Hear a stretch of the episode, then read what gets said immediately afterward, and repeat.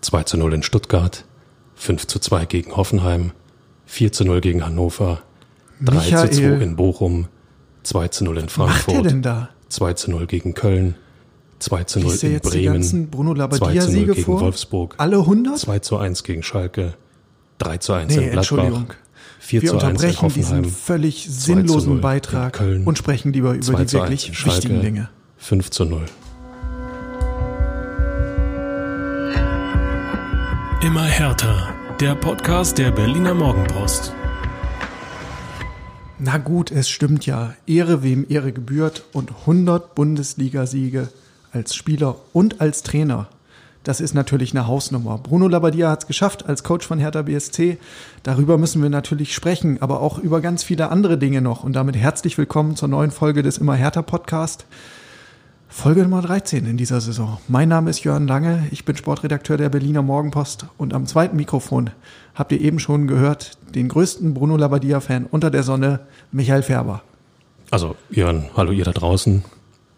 Ich muss sagen, 100 Siege in der Bundesliga habe ich noch nicht geschafft. Und dann, glaube ich, hat die Allgemeinheit auch mal ein Recht zu erfahren, gegen wen die überhaupt passiert sind. Das ehrt dich natürlich, dass So. du dieser Chronistenpflicht äh, so, so, so detailliert und detailversessen nachkommst. Wunderbar. Äh, um euch noch kurz einen Einblick zu geben oder einen Überblick, worüber wir heute noch sprechen, neben diesem Meilenstein. Es geht natürlich um den ersten Hertha-Sieg seit sieben Wochen, das 3 zu 0 gegen den FC Augsburg. Ähm, natürlich sprechen wir über das Startelfdebüt von Matteo Gendosi. Wir sprechen über die Verletzung von John Cordoba und den starken Auftritt von seinem Vertreter Chris Piontek. Und natürlich fragen wir uns auch, was ist mit den 100 Millionen, die Lars Windhorst noch schuldig ist? Die wichtigste Frage, die du mir jetzt beantworten musst, Jörn, ist, ist dir überhaupt klar, gegen wen Bruno Labbadia bislang am meisten gewonnen hat in der Bundesliga? Erzähl's mir. Der FC Augsburg. Es, es musste so kommen. So, es musste so kommen. Neun Siege, ja, auch Hoffenheim, neun Siege, aber der FC Augsburg. Und ich meine, da war doch klar, wenn Augsburg schon so weit oben steht in seiner Siegesliste, dann wird das auch am, hat das auch am Wochenende zu klappen, war doch völlig logisch. Ja, es hat ein wenig Geduld gebraucht. Aber jetzt, sieben Wochen nach dem Sieg gegen Werder Bremen, endlich der zweite Dreier der Saison. Es hat gut getan. Nicht nur Bruno Labbadia und er ist jetzt, wie gesagt, im Club der doppelten Hunderter. 100 Bundesligasiege als Spieler und als Trainer. Damit in guter und prominenter Gesellschaft. Jupp Heinkes hat das äh, geschafft vor ihm. Fel- jupp, jupp. Felix Magath gehört auch dazu. Thomas, Ah. Thomas Schaaf Oh, äh, Winnie Schäfer und dann noch zwei ehemalige Hertha-Trainer. nein. Jürgen Rö- Röber und Friedhelm Funkel. Friedhelm Funkel, auch bekannt immer noch als der Mann, der Berlin einst das Derby brachte. Jawohl.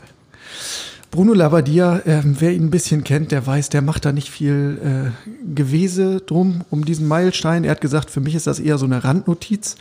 Ähm, trotzdem war, glaube ich, die Rückkehr nach Berlin für ihn schon sehr speziell, weil er äh, am Flughafen in Tegel nach der Landung empfangen wurde, äh, so wie er es sagte, als hätten wir gerade einen Titel gewonnen. Ja? Wasserfontänen von der Feuerwehr auf dem Rollfeld. Er sagte, sowas kenne ich eigentlich nur, habe ich nur in Bremen gesehen, wenn da mal irgendwelche äh, Titelgewinner gelandet sind. Ähm, ja, war speziell. Hatte jetzt weniger mit Bruno Labbadia und Hertha zu tun, sondern mehr mit der Schließung ähm, des Flughafen Tegels. Aber Wenn du das, wenn du das so anfeaturest, Jörn, dann klingt das, als ob der Sieg schon Ewigkeiten wieder her ist. Nein, war, glaube ich, eine ganz nette äh, Momentaufnahme. Ähm, ja, und bei Hertha haben sie, haben sie natürlich ähm, auch mit eingestimmt in, in das große ähm, Tegel-Abschiedslied, ähm, haben sich nochmal ablichten lassen mit, mit so einem Schriftzug, äh, mit einem kleinen Banner.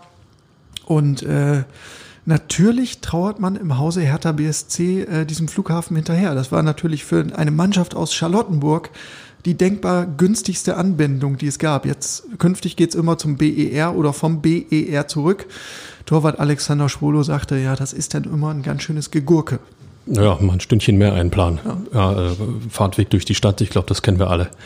Ähm, ist äh, nicht ganz so leicht. Ja. Michael, lass uns zum Wesentlichen kommen. Zum Ich, Augsburg-Spiel. ich fange nochmal an. Ich bitte äh, 2 zu 0 gegen Stuttgart. Nee, das wolltest du jetzt nicht. Ähm, 3 zu 0 ging es aus beim FC Augsburg. Es war vielleicht die überzeugendste Leistung, die Hertha in dieser Saison dargeboten hat bisher. Ähm, welchen, welchen Eindruck hast du mitgenommen?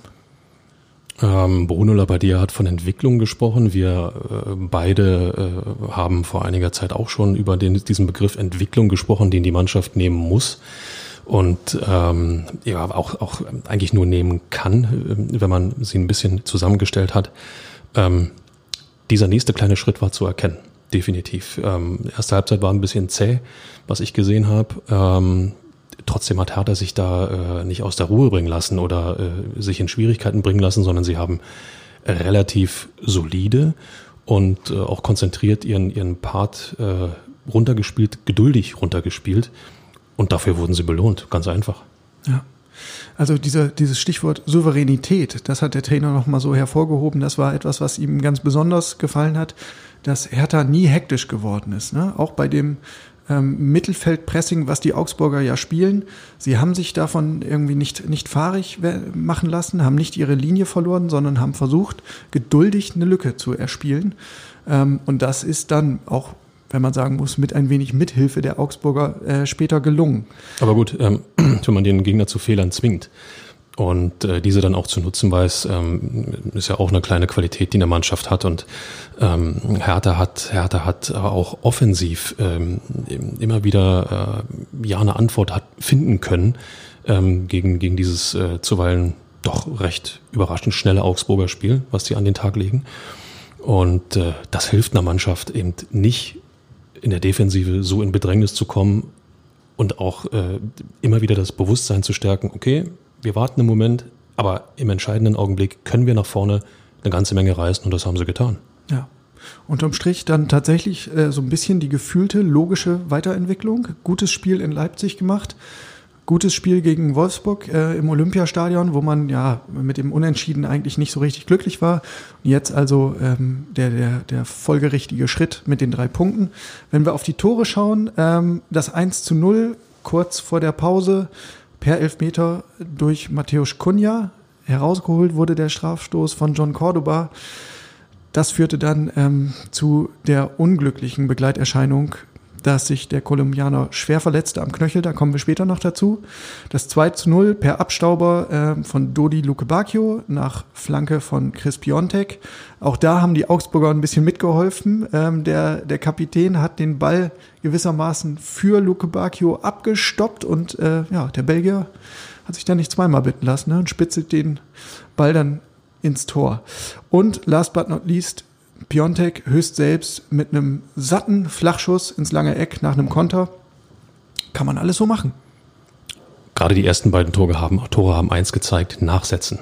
Ja, äh, nicht bei äh, Ballverlust äh, umdrehen, die Situation abhaken, sondern nachsetzen.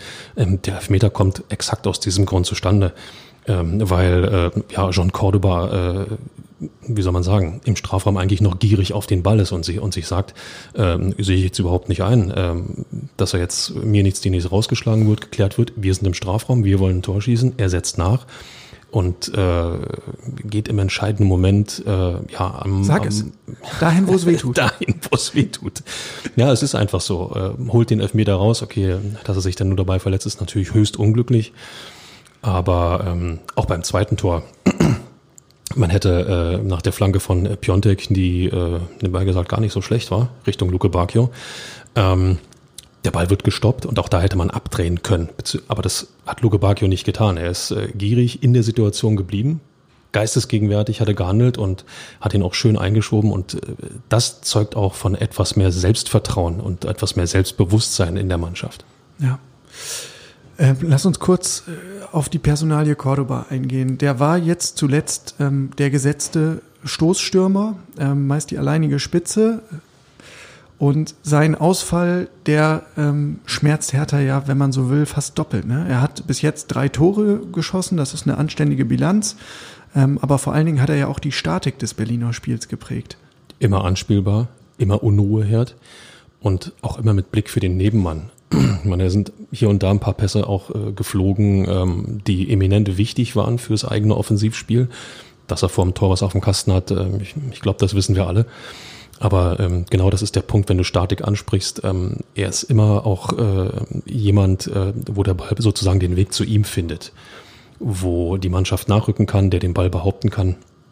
Ich glaube, dass diese Figur die John Cordoba auf dem Platz verkörpert, Hertha bis zur Winterpause ein bisschen fehlen wird, wird sind eben die anderen gefordert, ganz einfach. Ja, und einen ähnlichen Spielertypen haben sie halt bei Hertha jetzt auch gerade nicht. Das Positive ist dafür, dass Cordobas Vertreter Chris Biontek äh, ins Spiel gekommen ist und gleich richtig aufgedreht hat. Ja, erstmal trifft er den Pfosten. Wie gibt's denn sowas? Da wird er brillant freigespielt von, von Kunja, glaube ich, war es, und drischt das Ding an den, an den äh, Pfosten. Ähm, uninspiriert. uninspiriert, ja. so. Seelenlos an den Pfosten genagelt. Nein. Aber äh, das 3 zu 0, das hat er, ähm, das ist eigentlich genau das, äh, was so ein Stürmer ausmacht. Er bekommt den langen Ball, hat viel Platz, geht Richtung Tor und ähm, weiß um seine Qualität und äh, schiebt, schießt, drischt den an Torwart Gikiewicz vorbei äh, ins lange Eck direkt neben den Pfosten das muss man auch so erstmal machen, ja. bei allem Respekt. Ja, und er hatte ja auch ähm, keine einfache Zeit zuletzt. Ne? Also er ist ja nun mal im Winter für äh, stolze 24 Millionen Euro verpflichtet worden, musste sich dann so ein bisschen hinten anstellen in den in Krisenzeiten und musste Vedat Ibisevic als dem alten Leitwolf quasi den Vortritt lassen. Und dann hat er sich ja eigentlich äh, zum Ende der vergangenen Saison richtig in Stellung gebracht und auch gezeigt, dass er eigentlich ähm, eine richtige Verstärkung sein kann für Hertha. Dann äh, beginnt die Planung für die neue Saison und es kristallisiert sich immer mehr heraus. Naja, dem Trainer schwebt eigentlich ein anderer Stürmertyp vor. Ähm, der wird dann verpflichtet mit Cordoba und zack, sitzt du als äh, vormaliger Star-Einkauf und Top-Verdiener plötzlich nur noch auf der Bank. Damit muss er klarkommen. Das ist Profifußball. Klingt sehr einfach, aber ähm, das ist das ist normal die Welt äh, des, des Profifußballs. Ähm, Piontek sollte jetzt ähm, nur nicht einen Fehler machen, dieses eine Tor als Maßstab zu nehmen, dass er sozusagen jetzt ein Anrecht auf den Stammplatz hat, auch wenn Cordoba ausfällt. Ähm, wie heißt es immer so schön, Trainingsleistung ist entscheidend. Und ähm, ich muss gestehen, ich bin bisher immer noch so ein bisschen zwiegespalten. Äh, Chris Piontek, du hast die Summe genannt, äh, 24 Millionen ähm, Euro. Ähm, sorry, da muss in irgendeiner Form noch mehr kommen. Also es war ein erster Schritt in die richtige Richtung, aber ähm, er muss jetzt definitiv nachlegen. Ich bin eigentlich Fan, muss ich ja sagen. Aber man muss auch festhalten, dass das Konstrukt mit Cordoba zuletzt das deutlich stimmigere war. Also äh, das, das war einfach das passendere Gesamtbild. Bruno Labbadia hat so ein bisschen durchblicken lassen, ähm, zum einen, dass er schon länger mit Piontek arbeitet. Das haben wir hier, glaube ich, in der vergangenen oder vorvergangenen Wochen, äh, Woche auch schon mal besprochen. Ähm, äh, Labbadia sagt, anders als zum Beispiel Jürgen Klinsmann in der Vergangenheit, Kommunikation mit den Spielern ist das A und O. Und er hat Piontek nicht erst jetzt zur Seite genommen, wo er ihn dringend braucht, sondern halt schon vorher.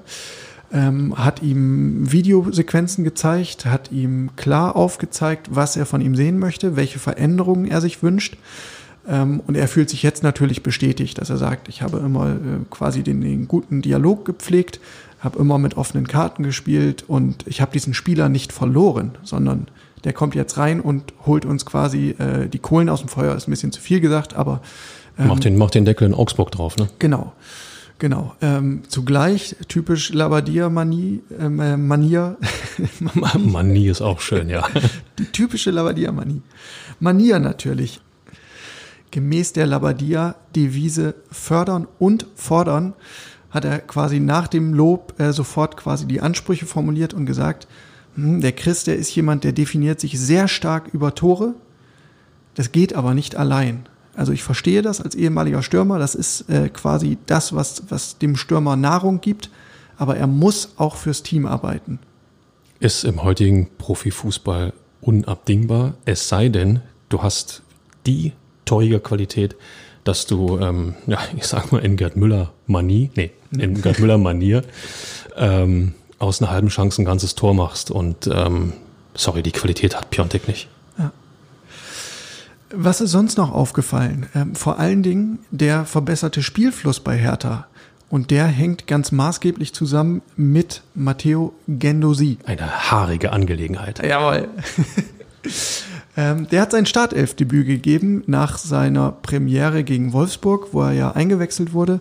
Stand er jetzt zum ersten Mal von Anfang an auf dem Platz, hat seinen verletzten Landsmann Luca Toussaint vertreten und ähm, er hat nahtlos an die positiven Eindrücke gegen Wolfsburg angeknüpft. Ich lese dir noch mal kurz die Zahlen vor. 69 Ballkontakte, 47 von 53 Pässen kommen an, 86 Prozent Zweikampfquote.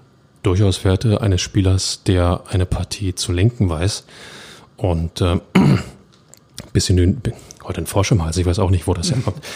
Ähm, er bringt ja auch eine gewisse Dynamik auf den Platz. Ein eine gewisse, Frosch im Hals? Härter Frosch im Hals, ja, danke schön. Das geht aber in die schlechte Witzekasse, Jörn, sage ich dir gleich.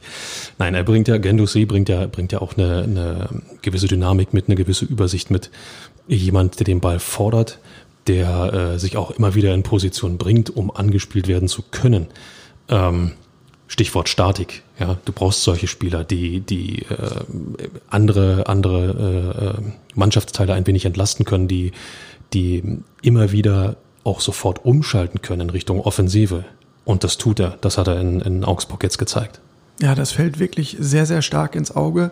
Er ist permanent in Bewegung, kreiert ständig Anspielstationen, ähm, hat keine Angst davor, auch mal mit dem Ball an einem Gegenspieler vorbeizugehen, hat ein sehr sicheres Passspiel und in der Folge führt das dazu, dass ähm, Hertha eine ganz andere Kontinuität im Spielaufbau hat. Äh, das tut den Berlinern tatsächlich sehr gut. Ein Symptom, was man beobachten konnte, ist ähm, das Absinken im Spielaufbau. Das hat allerdings nicht Genosi allein fabriziert, sondern ähm, auf der anderen Seite auch Vladi Darida, ja, dass die sich im Spielaufbau fast auf so eine verkappte Außenverteidigerposition abfallen, absinken lassen und von dort versuchen, das Spiel aufzuziehen. Das hat ganz gut geklappt. Überhaupt ähm, war es sehr auffällig, wie variabel Hertha im Mittelfeld agiert hat. Und das ist letztendlich ja auch das Leitbild, ähm, dass das Labadia vorschwebt, dass er sagt, wir möchten Flex Flexibilität, wir möchten schwer auszurechnen sein, wir möchten Fußball spielen. Und mit dieser ballsicheren und laufstarken Kombination Genosi Darida klappte das sehr gut. Dazu Niklas Stark als der absichernde Faktor, als der quasi der destruktivere Sechser. Das ging gegen Augsburg sehr gut auf.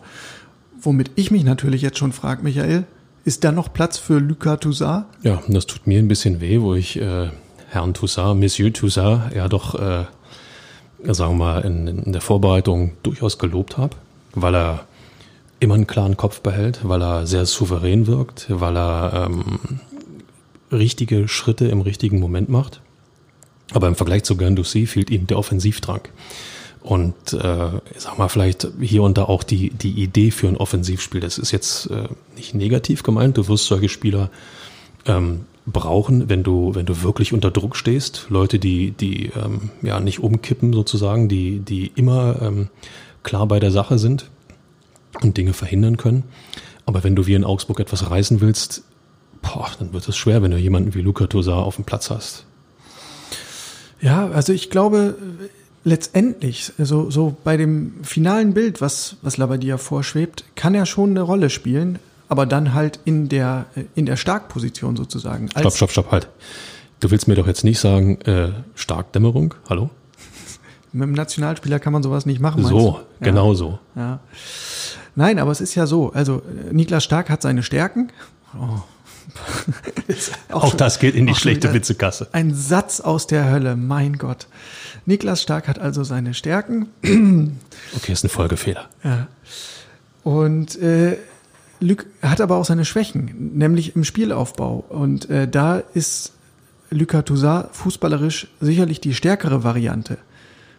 Aktuell in einer Phase, wo sich Hertha noch in der, in der Findung, im, im Werden befindet sozusagen, ja, da glaube ich, ähm, tut so eine Kante wie stark dem Spiel gerade noch sehr gut. Da braucht es einen Stabilisator und ähm, ja, mir, mir kommt die Balance mit diesem Trio stark, Genosi, Darida gerade relativ gesund vor.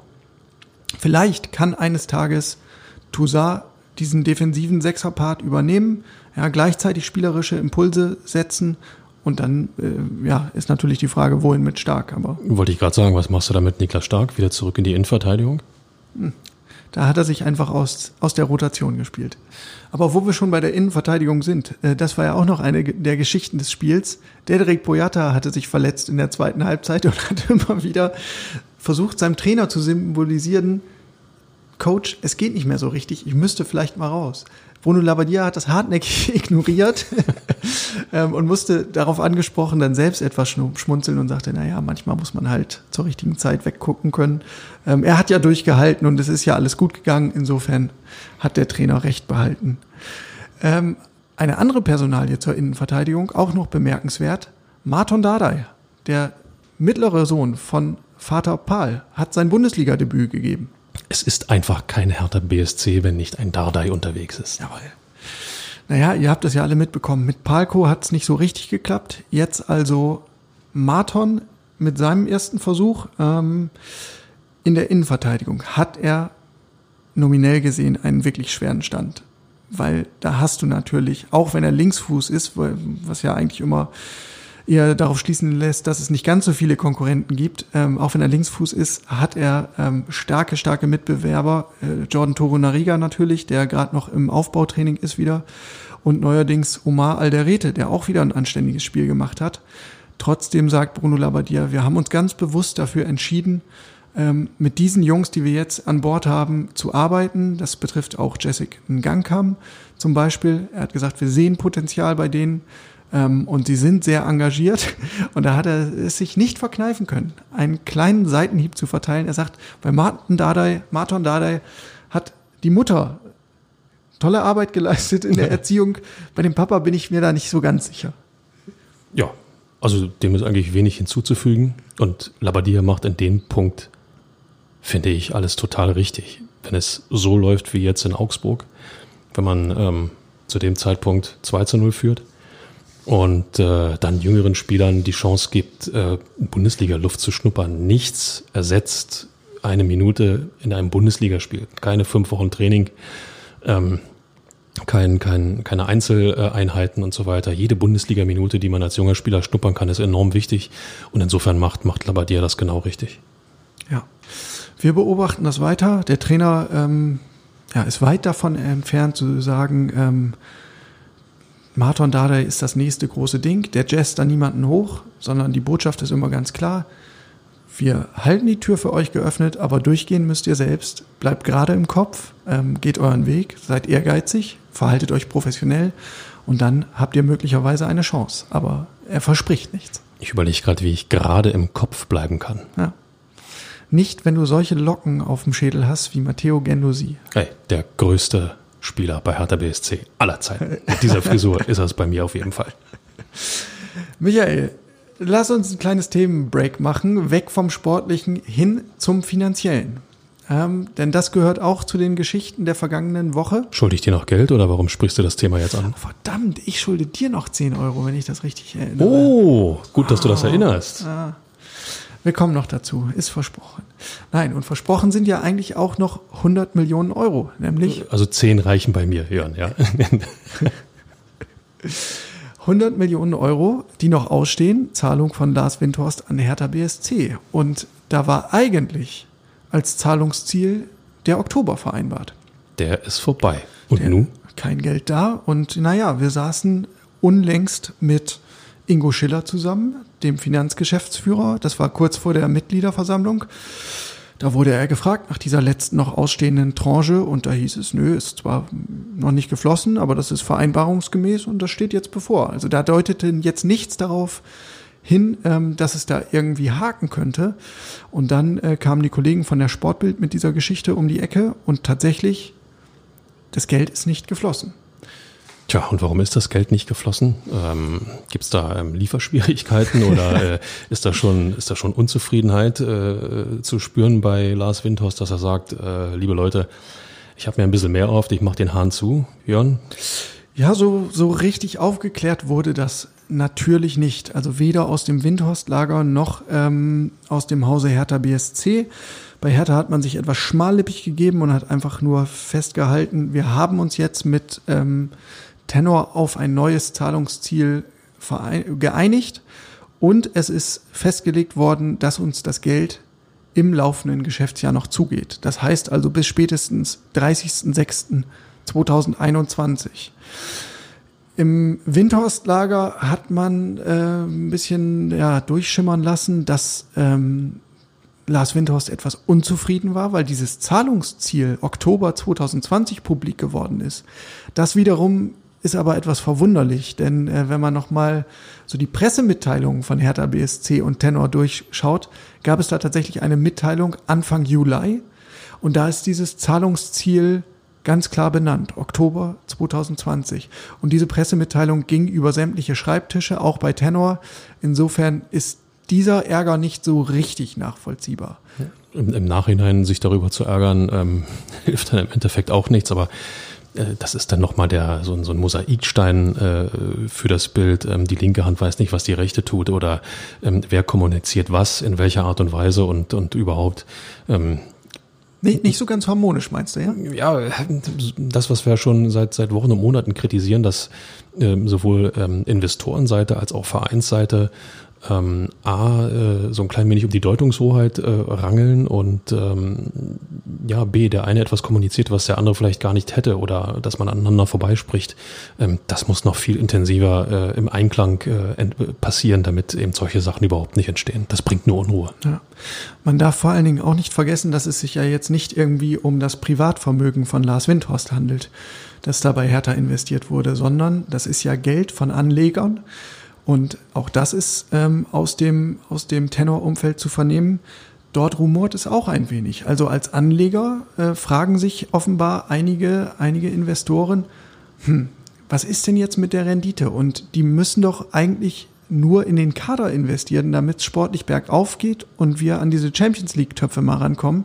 Jetzt hören wir aber, äh, einiges Geld fließt in den Schuldenabbau, äh, fließt zum Teil in die Infrastruktur, wird zurückgehalten, um die Folgen der Corona-Pandemie abdämpfen zu können. Das ist jetzt nicht die Art von Investment, die wir uns, wofür wir unser Kapital zur Verfügung stellen. Und das ist ja auch eine Anspruchshaltung, mit der dann Lars Windhorst als Chef der ganzen Operation ähm, irgendwie umgehen muss. Und er muss seinen Anlegern ja auch erklären können, was mit dem Geld passiert.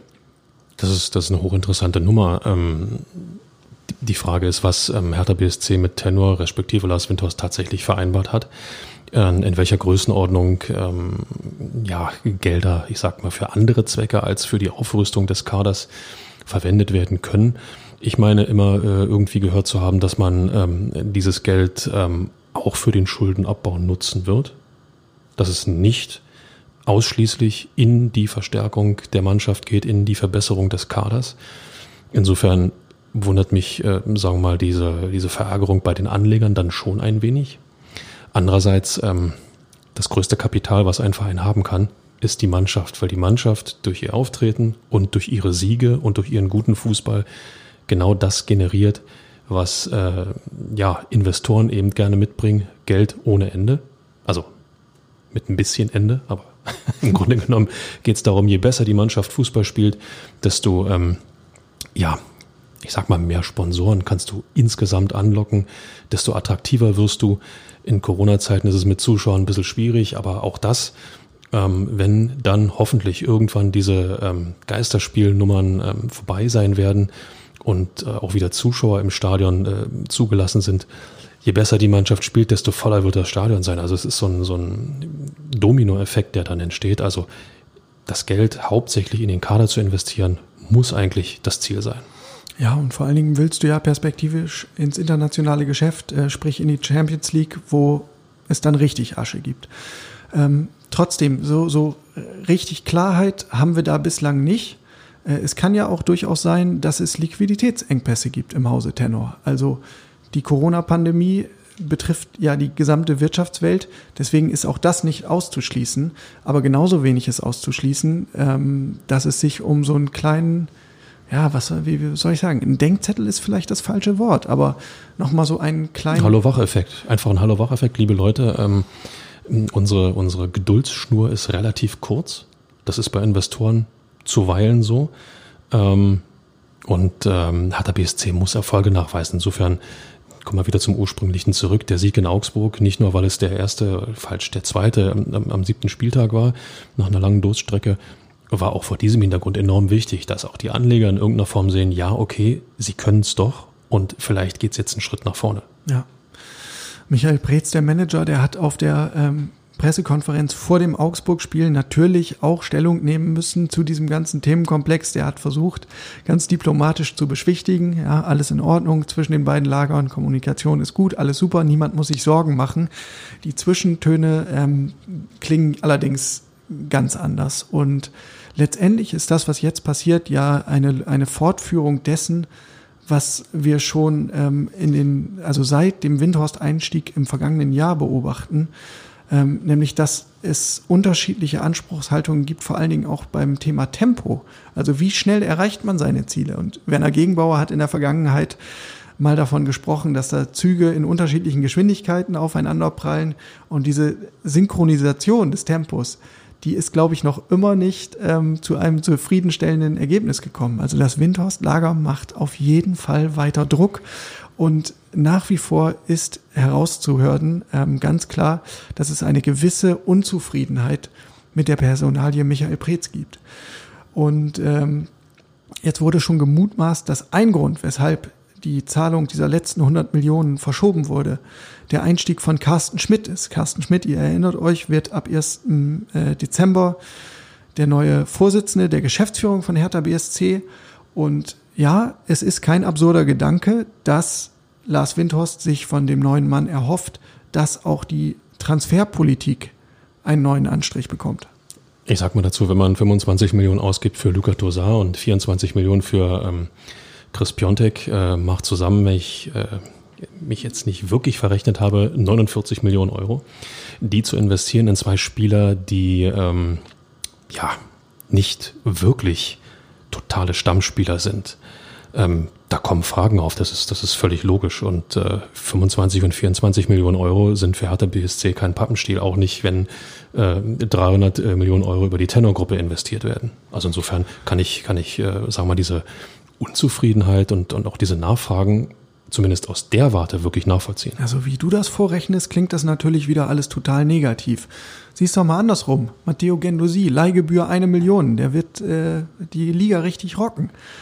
Omar Alderete, 6,5 Millionen gekostet vom FC Basel. Sofort eingeschlagen, ist spielerisch so eine starke Komponente in der Innenverteidigung, dass Labadia schon sagt, der hieft uns auf ein neues Level im Grunde. Du meinst im Schnitt sieben Millionen pro Spieler hey. ausgegeben und alles ist schön, oder? Ja. Nein, natürlich sind das genau die schmerzhaften Beispiele, die du genannt hast. Also Luca Toussaint ist noch nicht jetzt das neue Herzstück, ähm, wie man sich das perspektivisch vielleicht vorstellt. Und Chris Piontek, die Geschichte haben wir eben schon erörtert. Und das sind natürlich die beiden ähm, großen Batzen, ähm, die Hertha sich gegönnt hat. Und natürlich kriegen die beiden auch ein entsprechendes Gehalt. Ähm, und wenn man da als Investor nachfragt, ja, ist das nachvollziehbar. Ob Carsten Schmidt jetzt gleich so aktiv in die Transferpolitik eingreift, das wage ich allerdings zu bezweifeln. Also bei seiner Vorstellung hat er zumindest klar betont, Ingo Schiller für die Finanzen und Michael Preetz für den Sport, die behalten natürlich den Hut auf. Nichtsdestotrotz wird er eine Kontrollinstanz sein und natürlich auch ein Wörtchen mitreden. Aber ich glaube nicht, dass er auf Anhieb ähm, gleich äh, aktiv die Transferpolitik lenken wird. In jedem Fall kann es nicht verkehrt sein, noch ein ähm, weiteres Augenpaar, noch ein zusätzliches Hirn, sagen wir mal, im Think Tank Hertha BSC zu haben, als Korrektiv, als, als ja auch Ideengeber, selbst wenn sie im ersten Moment absurd klingen mögen und äh, neuen Ideen verworfen werden. Die zehnte Idee, die dann kommt, ist vielleicht eine, die Hertha BSC voranbringt. Ähm, jemanden zu haben, der ähm, ja einem auch immer wieder auf die Finger schaut, ähm, ist etwas, was ähm, Fehler vermeiden kann, was nochmal die Sinne schärft, äh, eingefahrene Wege zu verlassen.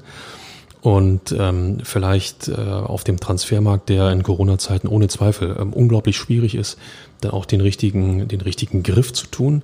Ähm, Toussaint und, und äh, Piontek, ob das tatsächlich für diese Summe die absolut richtigen Griffe waren, das wackelt. Das wackelt gerade ein bisschen. Mhm.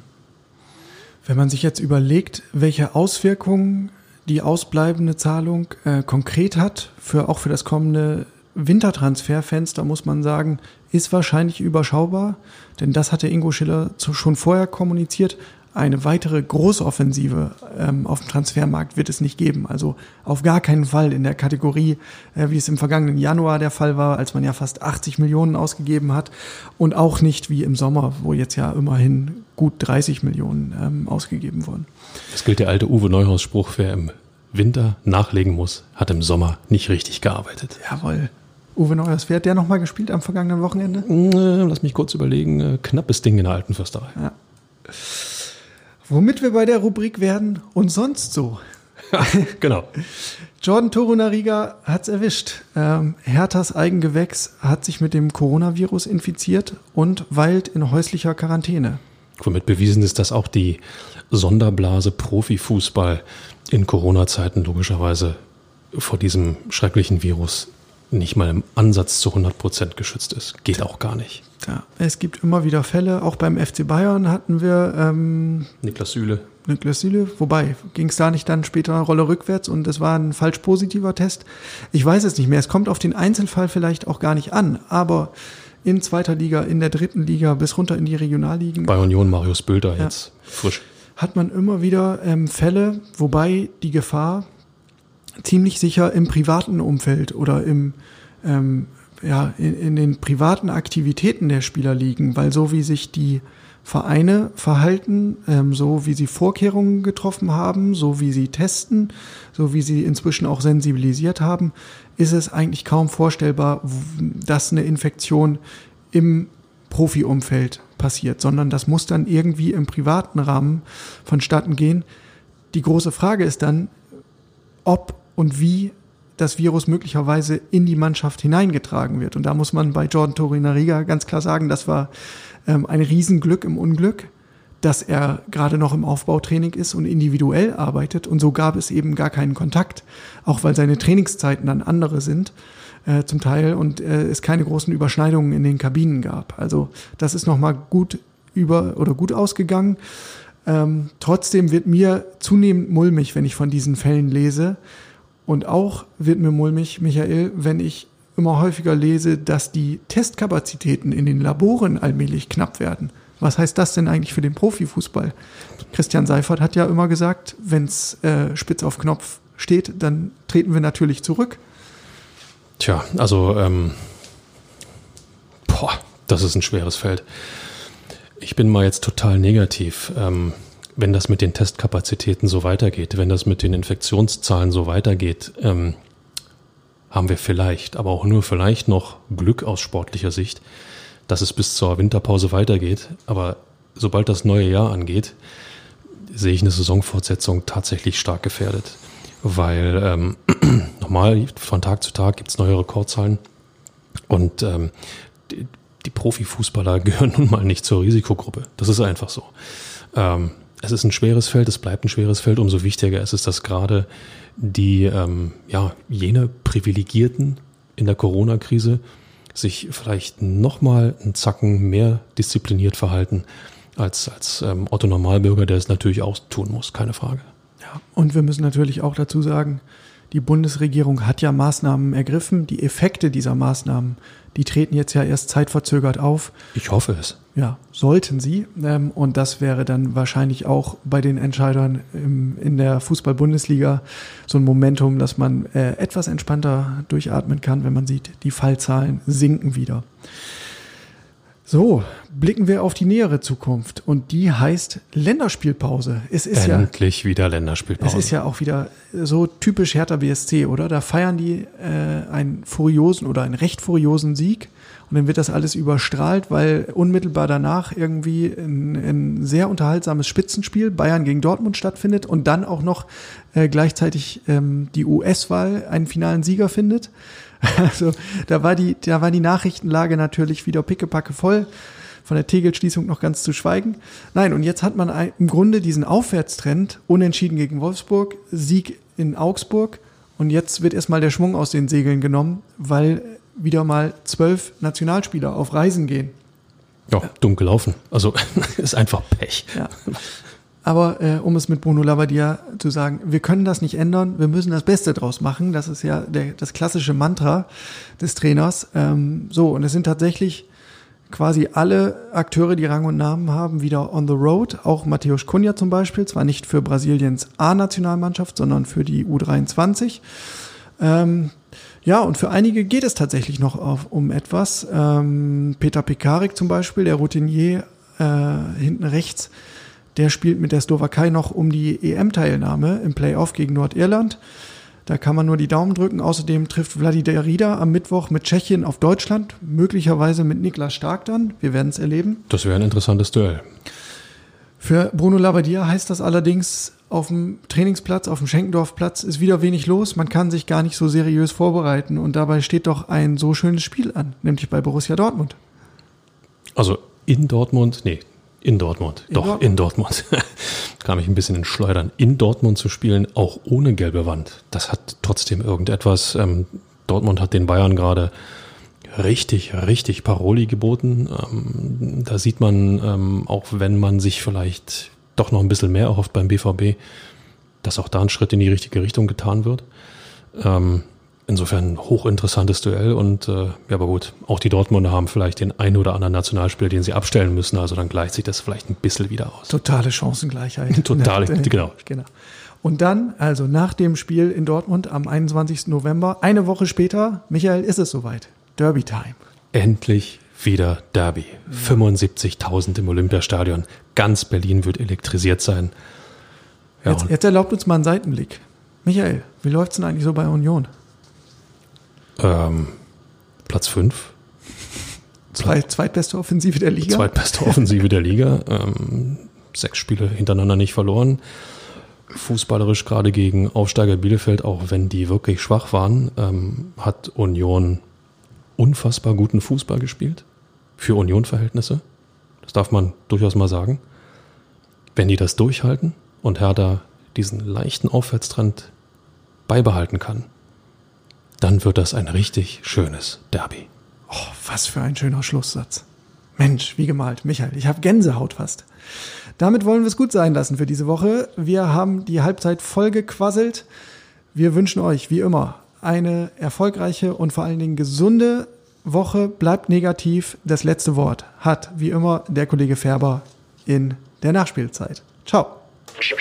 Die Nachspielzeit beträgt eine Minute. Tja, damit hat der Kollege Lange jetzt nicht gerechnet. Im Intro hat er mich abgewürgt, aber in der Nachspielzeit bekommt ihr das, was ihr in eurem Lieblingspodcast auch wirklich verdient habt. Alle Bundesligasiege von Bruno Labbadia. Also, 2 zu 0 in Stuttgart, 5 zu 2 gegen Hoffenheim, 4 zu 0 gegen Hannover, 3 zu 2 in Bochum, 2 zu 0 in Frankfurt. 4 zu 1 in Bremen und jetzt das 3 zu 0 in Augsburg. Boah. 100 Siege in 12 Jahren Bundesliga-Trainer. Gott sei Dank ist Bruno Labbadia nicht Trainer beim FC Bayern.